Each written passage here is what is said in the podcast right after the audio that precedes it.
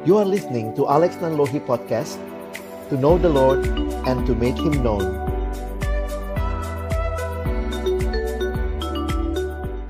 Mari sebelum kita membaca merenungkan firman Tuhan Kita berdoa. Kami bersyukur kepadamu Tuhan. Kami bersekutu perdana di semester yang baru ini semua yang terjadi dalam hidup kami, termasuk pandemi ini, ada di dalam kontrol kasih dan kuasa Tuhan. Karena itu, kami mau belajar terus bersyukur, kami mau belajar terus memuliakan Engkau, dan juga berdoa kiranya semester yang baru yang kami masuki ini menjadi kesempatan untuk kami sekali lagi mengalami kehadiran Tuhan secara nyata dalam hidup kami masing-masing. Terima kasih Tuhan boleh menuntun kami sampai sejauh ini. Terima kasih untuk angkatan baru 2020 yang sudah bergabung dalam keluarga besar PO Visip Via. Kami percaya ini juga adalah anugerah Tuhan bagi adik-adik teman-teman kami. Waktu ke depan ketika kami akan membuka firman-Mu, kami serahkan dalam tangan-Mu Tuhan yang menolong, baik hambamu yang menyampaikan, setiap kami yang mendengar. Tuhan tolonglah kami semua, agar kami bukan hanya jadi pendengar-pendengar firman yang setia, tapi mampukan dengan kuasa dari rohmu yang kudus. Kami dimampukan menjadi pelaku-pelaku firman-Mu di dalam hidup kami, di dalam masa muda kami. Bersabdalah ya Tuhan kami sedia mendengarnya dalam satu nama yang kudus, nama yang berkuasa, nama Tuhan kami Yesus Kristus, kami menyerahkan pemberitaan firman-Mu. Amin. Shalom teman-teman sekalian. Senang sekali boleh ketemu walaupun lewat virtual dengan kalian semua. Saya Alex Nanlohi. Ada pepatah mengatakan tak kenal maka tak sayang. Nah, sudah kenal sih belum tentu disayang ya. Kesempatan ini jadi kesempatan yang indah. Saya bersyukur kepada Tuhan. Saya juga adalah alumni dari FISIP via UI. Saya angkatannya sudah cukup uzur gitu ya. Nah, saya dari jurusan ilmu komunikasi ya. Senang bisa ketemu dengan teman-teman sekalian. Um, biasanya kalau pas lagi ngobrol langsung ketemu langsung saya tanya yang komunikasi mana angkat tangan ya ya di sini nanti ya udah kita saling menyapa aja nah tema yang diberikan untuk kita pikirkan pada hari ini adalah God's big story ya nah teman-teman saya ingin mengajak kita merenungkan tema ini di dalam uh, perspektif yang kita akan lihat dari dalam Alkitab di bagian akhir nanti, Abang kasih kesempatan juga untuk teman-teman yang mungkin ada pertanyaan, silahkan boleh bertanya ya. Nah, saya mau ucapkan dulu selamat datang kepada adik-adik angkatan 2020. Kesempatan indah seperti ini bagi saya tadi waktu disuruh kenalan perangkatan di atas angkatan 2017. Wow, saya mah tua banget gitu ya. Tapi uh, kembali menyadari bahwa ini anugerah Tuhan yang indah buat kita semua.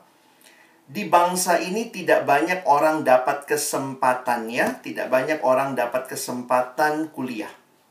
Jadi jumlah mahasiswa se-Indonesia itu kalau saya tidak salah data tahun lalu, saya belum dapat data tahun ini, itu kira-kira 7,3 juta orang. Nah, teman-teman, eh, berarti menjadi orang yang bisa berkuliah di bangsa ini itu sebuah privilege, ya saya katakan privilege karena bayangkan uh, 220 juta lebih penduduk bahkan ada yang bilang kan uh, angkanya udah tinggi sekali bangsa kita. Tapi uh, kita bisa kuliah begitu ya.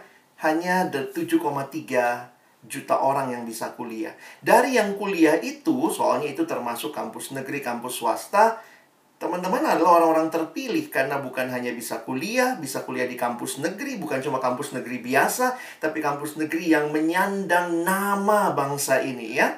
Universitas Indonesia, kalau yang lain sih namanya lokal gitu ya. E, hanya nama lokal biasanya di belakangnya ya, tapi kita bersyukur begitu ya. Kita ada di satu kampus yang Tuhan berikan dengan kualitas yang baik tapi yang saya juga mau katakan, yang saya syukuri adalah kehadiran persekutuan Oikumene, PO, di kampus kita. UI merupakan salah satu kampus dengan persekutuan oikumene yang paling tua dari persekutuan-persekutuan yang ada se-Indonesia. Jadi saya bersyukur bahwa saya ada di kampus juga waktu masuk ke beberapa puluh tahun yang lalu. Saya disambut seperti ini oleh abang kakak yang mengenal Tuhan dan rindu memperkenalkan Tuhan juga kepada saya. Pertanyaan yang biasanya menjadi pertanyaan penting bagi kita berkaitan dengan tema ini, berkaitan dengan kehadiran teman-teman maupun juga angkatan yang sudah lama ada di kampus begitu ya adalah pertanyaan seperti ini. Apa sih arti hidup? Bagaimana kita mendefinisikan sukses di dalam hidup? Ada berbagai cara orang mendefinisikan sukses. Ada yang melihat dari karir, dari pendidikan, ada yang melihat juga dari berapa banyak uang yang dimiliki, dan juga ada yang melihat dari keluarga gitu ya. Kalau kita lihat ceritanya, and they live happily ever after apa pun yang menjadi konsep yang kita miliki, saya pikir mari kita sama-sama terbuka di hadapan Tuhan bahwa kita tuh selalu pengen bright future ahead. Kita ingin masa depan yang cerah. Tetapi kalau kita bertanya lebih mendasar lagi, sebenarnya semua kita akan kembali kepada pertanyaan eksistensial seperti ini. Ngapain sih kita di dalam dunia ini? teman-teman mungkin euforianya masuk UI ya apa, apa, apa paling ya dua bulan tiga bulan enam bulan lah maksimal ya habis itu juga udah mulai berasa biasa gitu ya oke lah saya udah di UI udah kuliah kuliahnya susah lagi atau mulai mulai banyak tugas gitu ya. Lalu dalam bagian-bagian hidup yang terdalam apalagi waktu ada krisis biasanya kita akan bertanya pertanyaan-pertanyaan eksistensial seperti ini. Lalu ngapain saya hidup? Nah, teman-teman, di sinilah saya melihat bahwa sadar atau tidak, semua orang sebenarnya sedang punya cerita yang dia hidupi.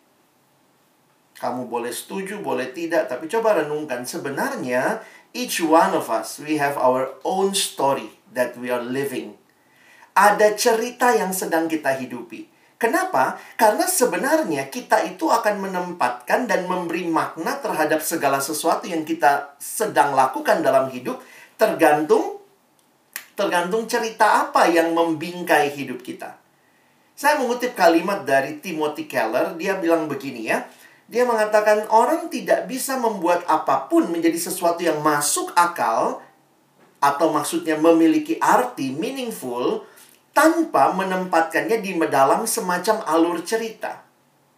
Coba deh, kamu akan membingkai hidupmu dengan cerita apa? Kalau buat kamu cerita utamamu adalah pendidikan, maka nggak masalah kamu nggak punya duit banyak. Yang penting punya banyak gelar. Wah, setelah S1 lanjut S2, S2 lanjut S3, S3 nanti postdokter, postdoctorate lagi, lalu kemudian lakukan research. Buat beberapa orang yang cerita hidupnya adalah tentang pendidikan, maka nggak masalah uang ada banyak apa tidak.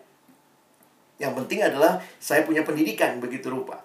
Sementara buat beberapa orang yang melihat, membingkai hidupnya dengan uang sebagai segala-galanya, maka kesuksesan dirinya, kesuksesan hidupnya dia ukur juga dengan uang itu. Saya sudah punya uang berapa banyak?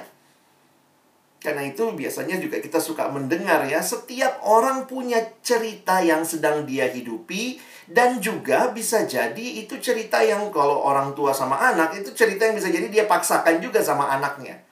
Kadang-kadang saya mendengar gitu ya, ada orang tua yang ngomong, iya nih anak saya baru lulus ya. Iya nih sekarang udah jadi orang. Waduh, emang tadinya monyet gitu ya. Kenapa? Karena ada ada cerita, ada semacam cerita yang dilihat bahwa ya kalau baru masuk kuliah oke okay lah euforianya seneng masuk UI ya, tapi kamu katanya belum jadi orang begitu ya. Masih menunggu nanti kalau lulus. Lulus pun nanti ditanya lagi, udah lulus, udah kerja belum? Nah, ini buat abang kakak yang akhirnya udah lulus mungkin ikut siang hari ini ini susah juga kan dalam situasi pandemi seperti ini mau kerja di mana atau mungkin uh, perusahaan apa yang sedang buka rekrutmen pasti ada tapi nggak mudah juga gitu ya. Jadi sadar atau tidak, sebenarnya kita semua sedang menghidupi sebuah cerita. Nah, di dalam uh, bahasa, kalau kita pakai bahasa uh, kehidupan saintifik begitu ya, maka sebenarnya ini yang biasa disebut sebagai world view. Jadi sebenarnya world view itu atau cara pandang sederhananya begini. Setiap kita tuh katanya punya kacamata untuk memandang hidup. Jadi saya punya kacamata misalnya kalau saya punya kacamata yang hitam lensanya, maka saya akan melihat semuanya hitam. Kalau saya pakai ini lensanya merah, akan melihat semuanya merah. Jadi bagaimana saya memandang dunia, how I see the world, itu sangat tergantung lensa berpik lensa kacamata kita lensa seperti apa. Jadi, kalau teman-teman nanti ya masuk di UI juga pasti ketemu dengan teman-teman dari berbagai latar belakang, berbagai uh, apa ya etnis, berbagai suku, agama, ras begitu ya. Ternyata waktu kita ngobrol, ada saatnya mungkin kita jadi sadar, iya ya, kayaknya gue sama dia kayaknya ada beda cerita deh ya. Dalam hal-hal tertentu tentunya. Ada hal yang sama pasti ada. Nah, dalam beberapa cara berpikir seperti ini, ada yang berusaha mendefinisikannya di dalam semacam alur berpikir ya. Ini kayak flowchart seperti ini. Nanti teman-teman bisa lihat lah ya.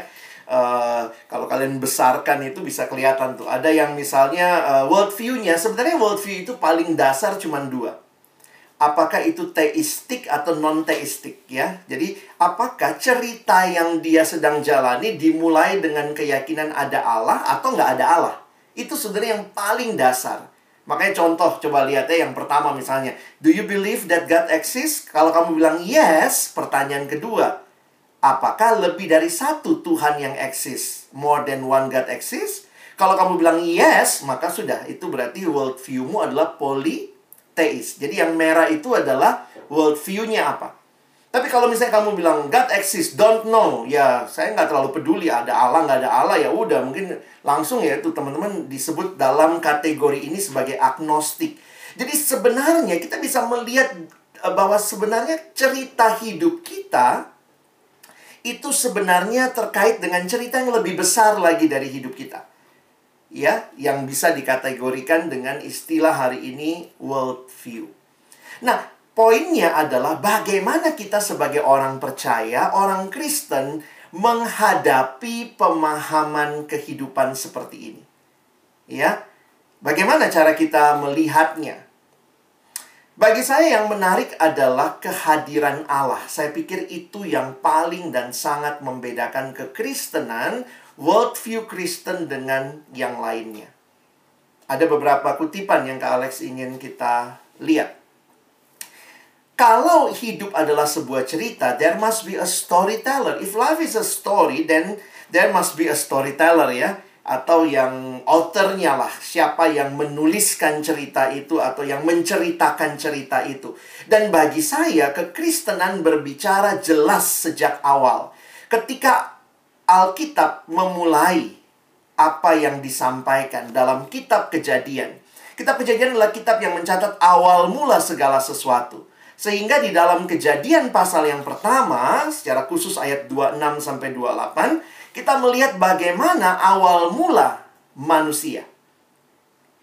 Perhatikan ayat 26. Berfirmanlah Allah, baiklah kita menjadikan manusia menurut gambar dan rupa kita supaya mereka berkuasa atas ikan-ikan di laut dan burung-burung di udara dan atas ternak dan atas seluruh bumi dan atas segala binatang melata yang merayap di bumi. Maka Allah menciptakan manusia itu menurut gambarnya, menurut gambar Allah diciptakannya dia, laki-laki dan perempuan, diciptakannya mereka. Allah memberkati mereka, lalu Allah berfirman kepada mereka, beranak cuculah, bertambah banyaklah, penuhilah bumi dan taklukkanlah itu. Berkuasalah atas ikan-ikan di laut dan burung-burung di udara dan atas segala binatang yang merayap di bumi. Ada hal yang menarik ketika kita melihat bagaimana Alkitab yang menjadi pegangan pedoman kita memberikan permulaan kehidupan manusia. Manusia bukanlah hasil proses dari sebuah evolusi yang panjang, tetapi Alkitab langsung mencatat ya, kalau kita lihat yang Abang buat dalam warna-warni di sini ya, bahwa manusia adalah ciptaannya Allah.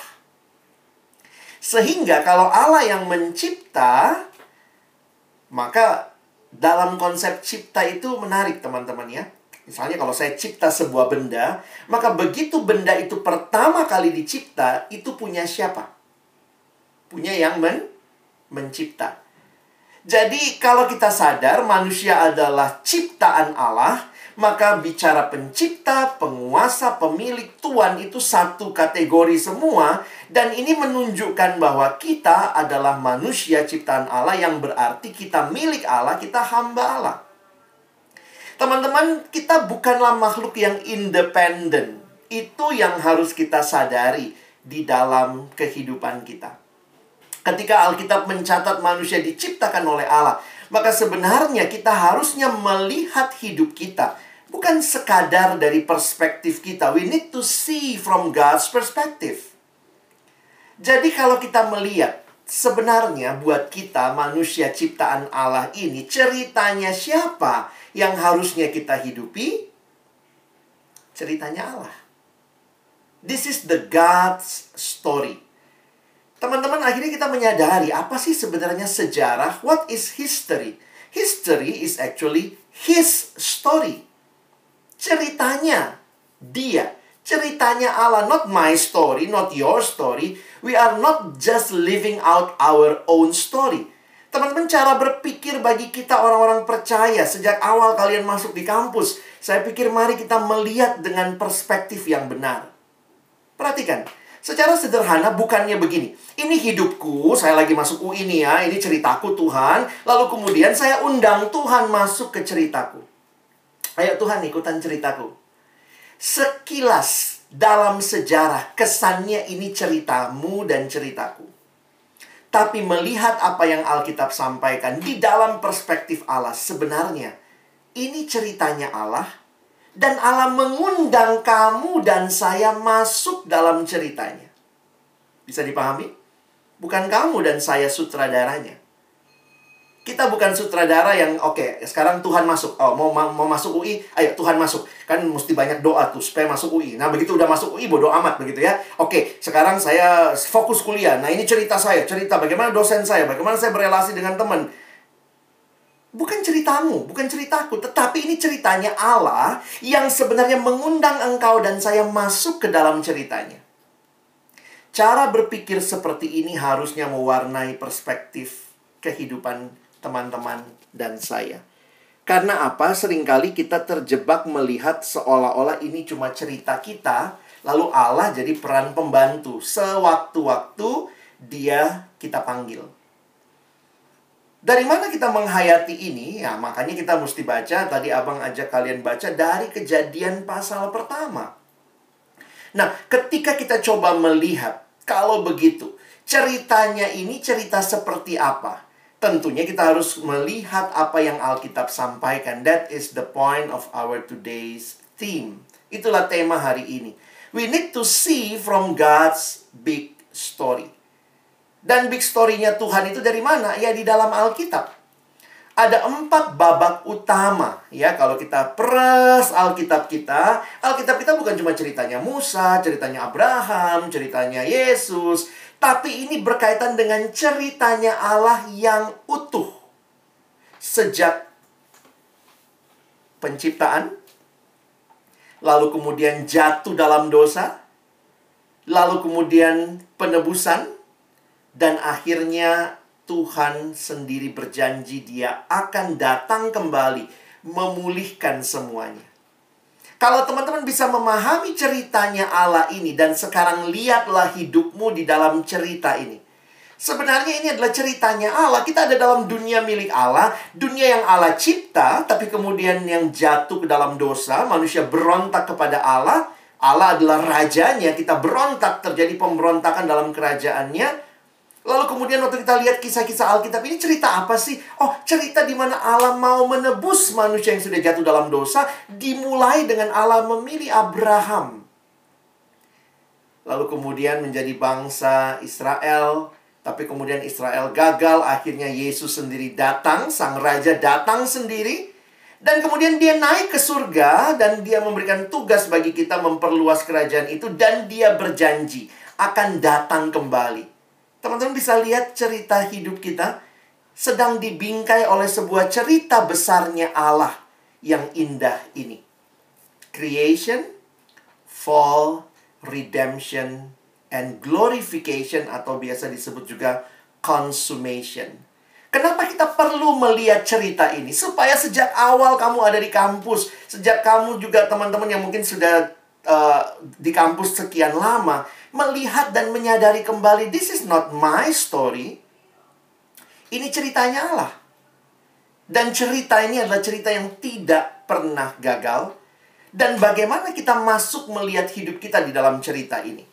Nah, teman-teman, saya ingin mengelaborasi supaya kalian bisa lebih paham sebenarnya bagaimana menghayati kisah ini dalam keseharian kita. Abang belajar banyak dari buku ini. Buku yang ditulis oleh seorang bernama Christopher Wright. Bapak Christopher Wright, seorang teolog ahli perjanjian lama, dia menulis buku How to Preach and Teach the Old Testament.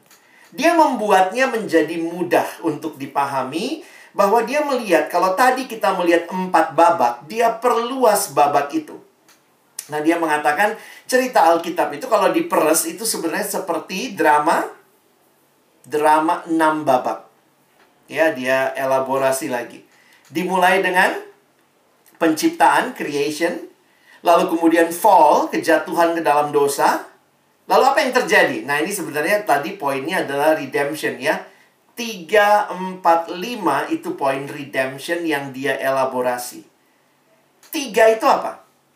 Sebelum Yesus datang, Tuhan memberikan janji, promise. Dia berjanji bahwa dia akan memulihkan dosa itu yang sudah jatuh manusia yang sudah jatuh dalam dosa. Dan itulah yang terjadi ketika Yesus datang di dalam redemption kita melihat karya Kristus di kayu salib yang genap.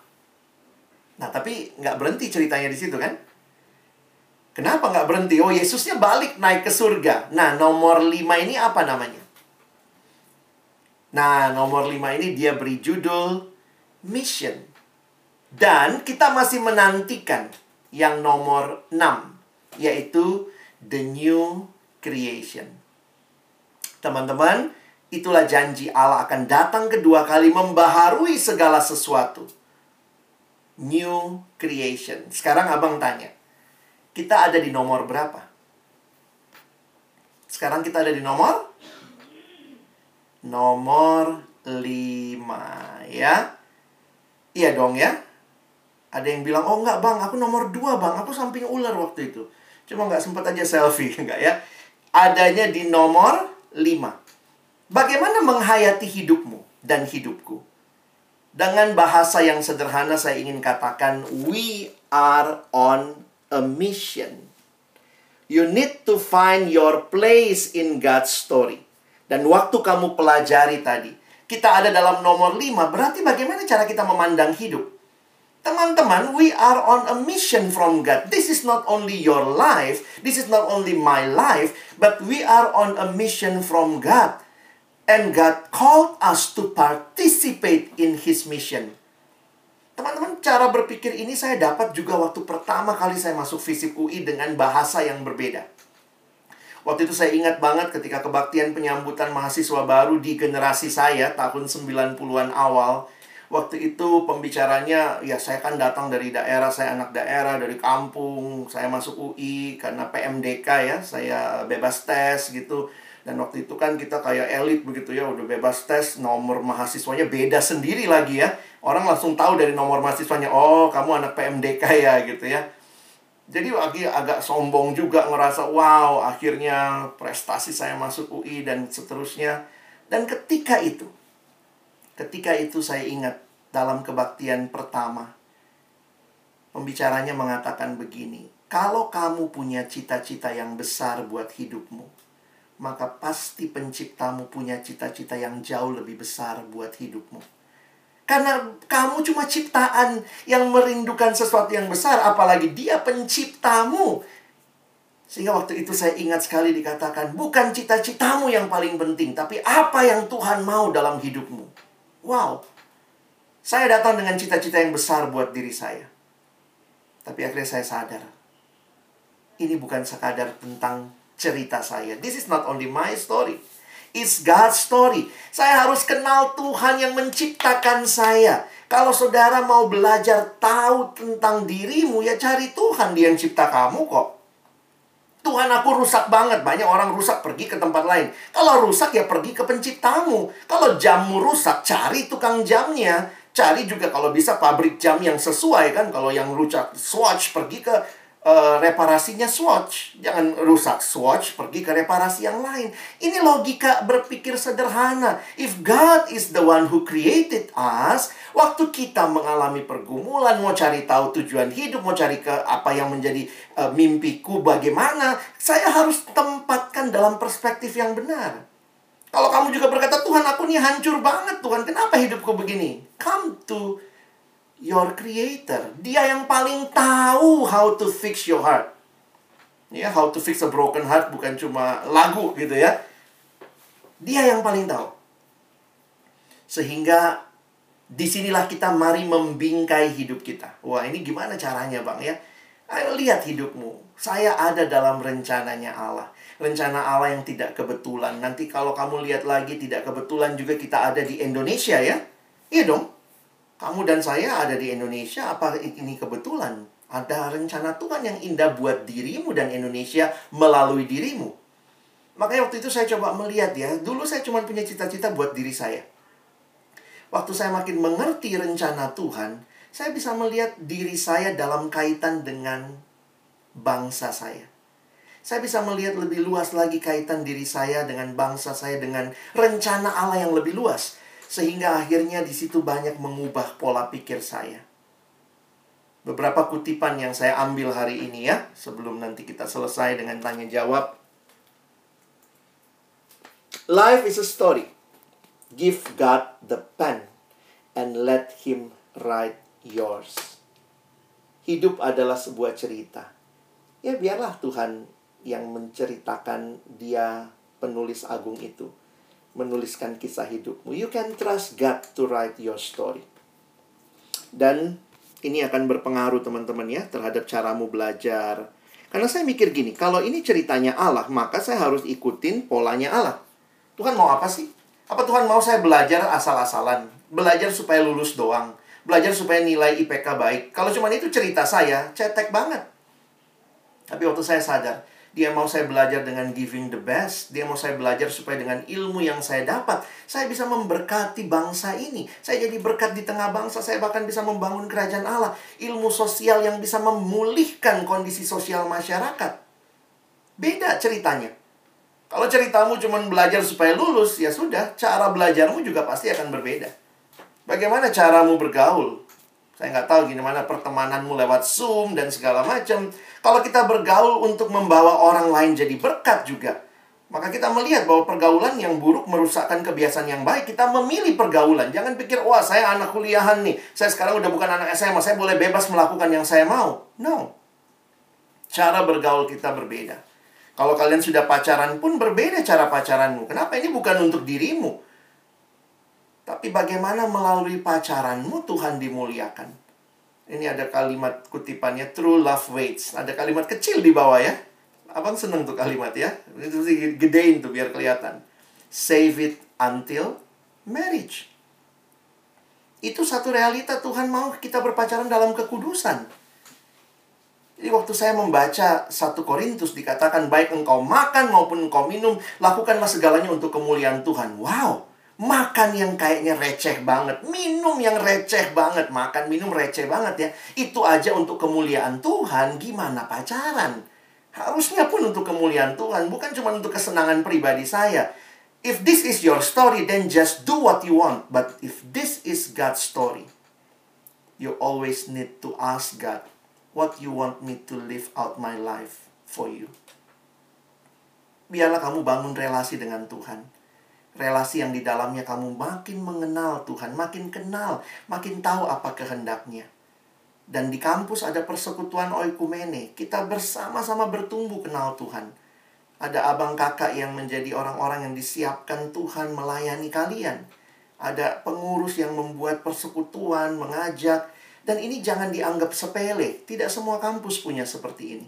Bersyukur kalau Tuhan berikan ini buat kamu. Kenapa? Karena Tuhan mau kamu hidup dalam ceritanya. Dan untuk siapa pada akhirnya? Kalau engkau dan saya menghidupi ceritanya, then everything is for God's glory. Kiranya firman Tuhan, perenungan kita siang hari ini menolong kalian mengawali mengawali semester baru buat teman-teman yang lagi skripsi, sudah masuk tahun terakhir ya, kakak-kakak senior, terus membingkai lagi hidupmu ulang dengan kisahnya Allah. Buat kalian adik-adik yang baru masuk, mari mulai perjalanan ini dengan ingat kamu butuh Tuhan dan persekutuan ada untuk menolong kamu makin kenal Tuhan, makin boleh bertumbuh di dalam Dia. Amin. Saya memberi kesempatan kalau ada adik-adik yang ingin bertanya ada waktu sekitar 5 menit, Abang mungkin bisa jawab. Kalau ada yang kalian mau tanyakan atau mungkin bisa kita diskusikan dalam waktu yang singkat ini dari kebenaran firman dan juga pembahasan yang baru kalian dengar. Silakan.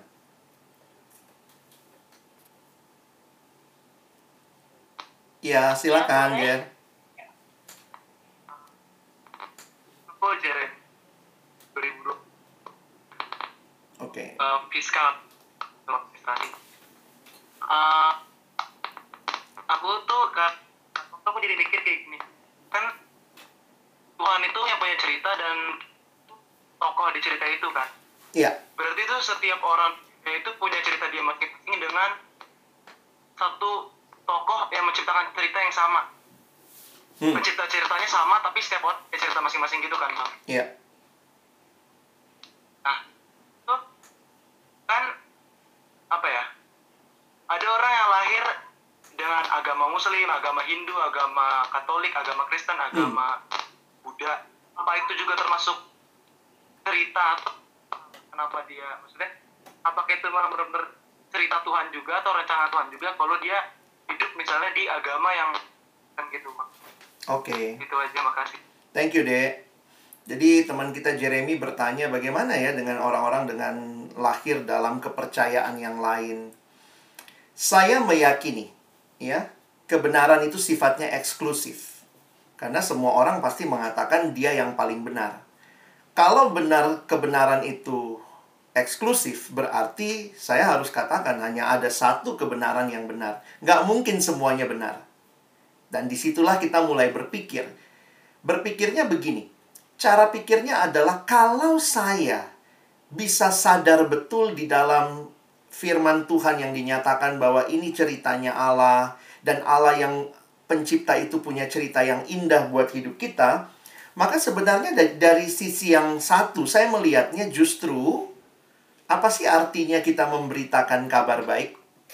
Sebenarnya kita menceritakan cerita Allah supaya orang-orang boleh kembali kepada cerita yang asli yaitu ceritanya Allah manusia di dalam dosa sudah sibuk sama cerita tentang dirinya.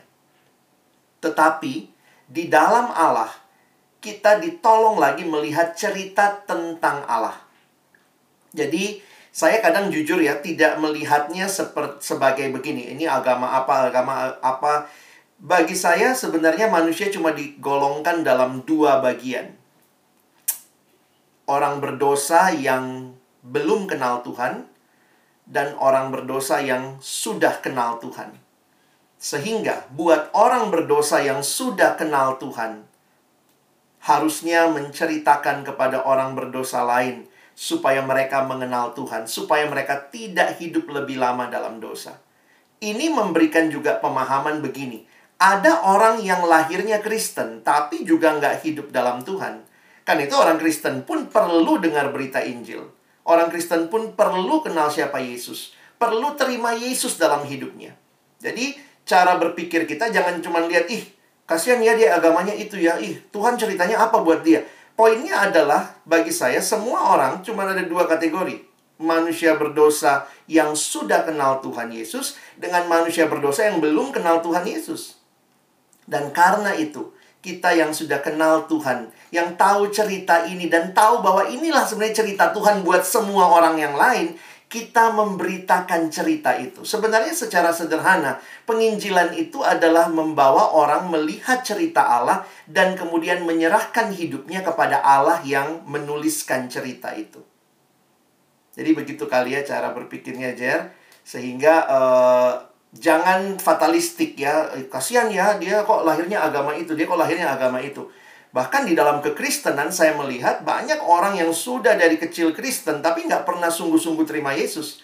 Dia butuh berita Injil, butuh juga. Ya, jadi dia pun harus kembali kepada Tuhan. Ini perbedaan mendasar. Di dalam dosa kita hidup bagi diri kita. Di dalam Allah kita yang sadar ceritanya, kita akan berkata, "Now I live my life for you and for your glory." Gitu kali ya. Thank you, Dek. Ada lagi satu pertanyaan mungkin? Ada pertanyaan teman-teman? Silakan, Dek. Eh, tadi kan mungkin eh, disinggung ya, kita tuh harus menjalani cerminan Tuhan dalam kehidupan kita. Hmm. Mungkin ada yang bertanya-tanya, terus buat apa bang kita punya eh, hobi, kita punya impian? Kan kita jalanin cerita Tuhan, bukan cerita kita. Hmm. Kayak gitu sih bang. Mana tahu ada yang kepikiran untuk bertanya kayak gitu. Oke, thank you ya. Nah, ini mungkin karena waktu yang terbatas ya. Saya kadang-kadang berpikir jangan jangan sempit. Kalau ceritanya Tuhan kayaknya Alkitab terus ceritanya Tuhan tuh nggak ada yang lain. Tuhan punya cerita untuk hobimu karena Tuhan yang menciptakan kita, menciptakan kita berbeda-beda. Ada yang Tuhan kasih talenta melukis, ada yang Tuhan kasih talenta bernyanyi, sehingga dari situ hobi kita pun berbeda. Nah, poin saya menghayati bahwa ini cerita Tuhan adalah begini. Sadari dirimu, nikmati semua hal yang Tuhan berikan, tapi selalu bertanya, Tuhan, kenapa ya aku bisa nyanyi ya? Tuhan, kenapa ya aku senang musik ya? Tuhan, kenapa ya aku senang peduli sama hidup orang lain ya? Itu kan kalau dosanya kepo, tapi kan secara Kristiani bagus juga tuh bisa peduli sama hidup orang ya. Perlu jadi seksi pemerhati kali ya, jadi seksi doa. Jadi bertanyalah, bagaimana Tuhan semua yang kau berikan ini, aku hidupi bukan ngikutin yang aku mau, tapi apa yang Tuhan mau. Jadi, secara sederhana, ceritanya Tuhan bukan melulu tentang Alkitab dan kebaktian. Tetapi tentang studimu, tentang hobimu, tentang keseharianmu, tentang dirimu secara utuh yang diciptakan Allah dengan segala kemampuan yang harusnya waktu kau jalani hidup itu bukan untuk dirimu. Semata-mata kesenanganku, kesenanganku, tapi belajar bertanya begitu ya, Tuhan, apa yang kau mau dari hal-hal ini? Nah, nanti kalau kalian masuk lah ya di PJ minggu-minggu ke depan, ya kita kan belajar kenal Tuhan, baca Alkitab tiap hari, berdoa. Saya pikir itu bukan basa-basi. Kalau kamu diajak main drama Korea, wish, tiba-tiba ya, kamu diajak main drama Korea, terus sutradaranya uh, sutradaranya siapa tuh ya yang sekarang tuh uh, Record of Youth kali ya sutradara Choi katanya gitu ya maka kalau reading naskah kamu harus baca naskahnya sutradara itu penceritanya bukan naskahmu kamu selalu harus konsultasi sama yang menjadi penceritamu tentu kamu ada improvisasi tetapi kembali lihat dalam naskah utamanya bukan ceritamu tapi ceritanya Allah Thank you, Dek, pertanyaannya. Thank you bang. Oke ya, waktu jua. Nanti yang mau tanya boleh DM ke Abang ke Instagram atau ke mana silakan minta nomor sama pengurus tapi kita harus tutup dulu dalam doa ya mari kita berdoa Tuhan terima kasih buat kami yang boleh menikmati Engkau hadir dalam hidup kami memimpin hidup kami mengarahkan hidup kami karena engkaulah yang sebenarnya punya cerita indah bagi hidup kami. Cerita bahwa kami hidup bagimu. Kami hidup memuliakan namamu. Kami hidup dalam misimu sehingga semua yang kami miliki sekarang, kemampuan, keterampilan, karakter, hobi, biarlah kami bingkai itu dengan pemahaman yang benar bagi kemuliaan Tuhan dan menjadi berkat bagi sesama. Terima kasih kalau kami boleh juga memasuki semester yang baru. Ada banyak hal yang kami tidak tahu ke depan apa yang akan terjadi, tapi satu hal yang kami pasti percaya Engkau hadir dan tidak meninggalkan kami.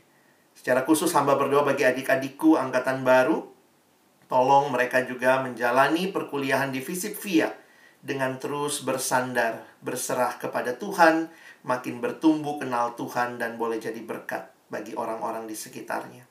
Kami bersyukur dalam nama Yesus kami berdoa. Amin.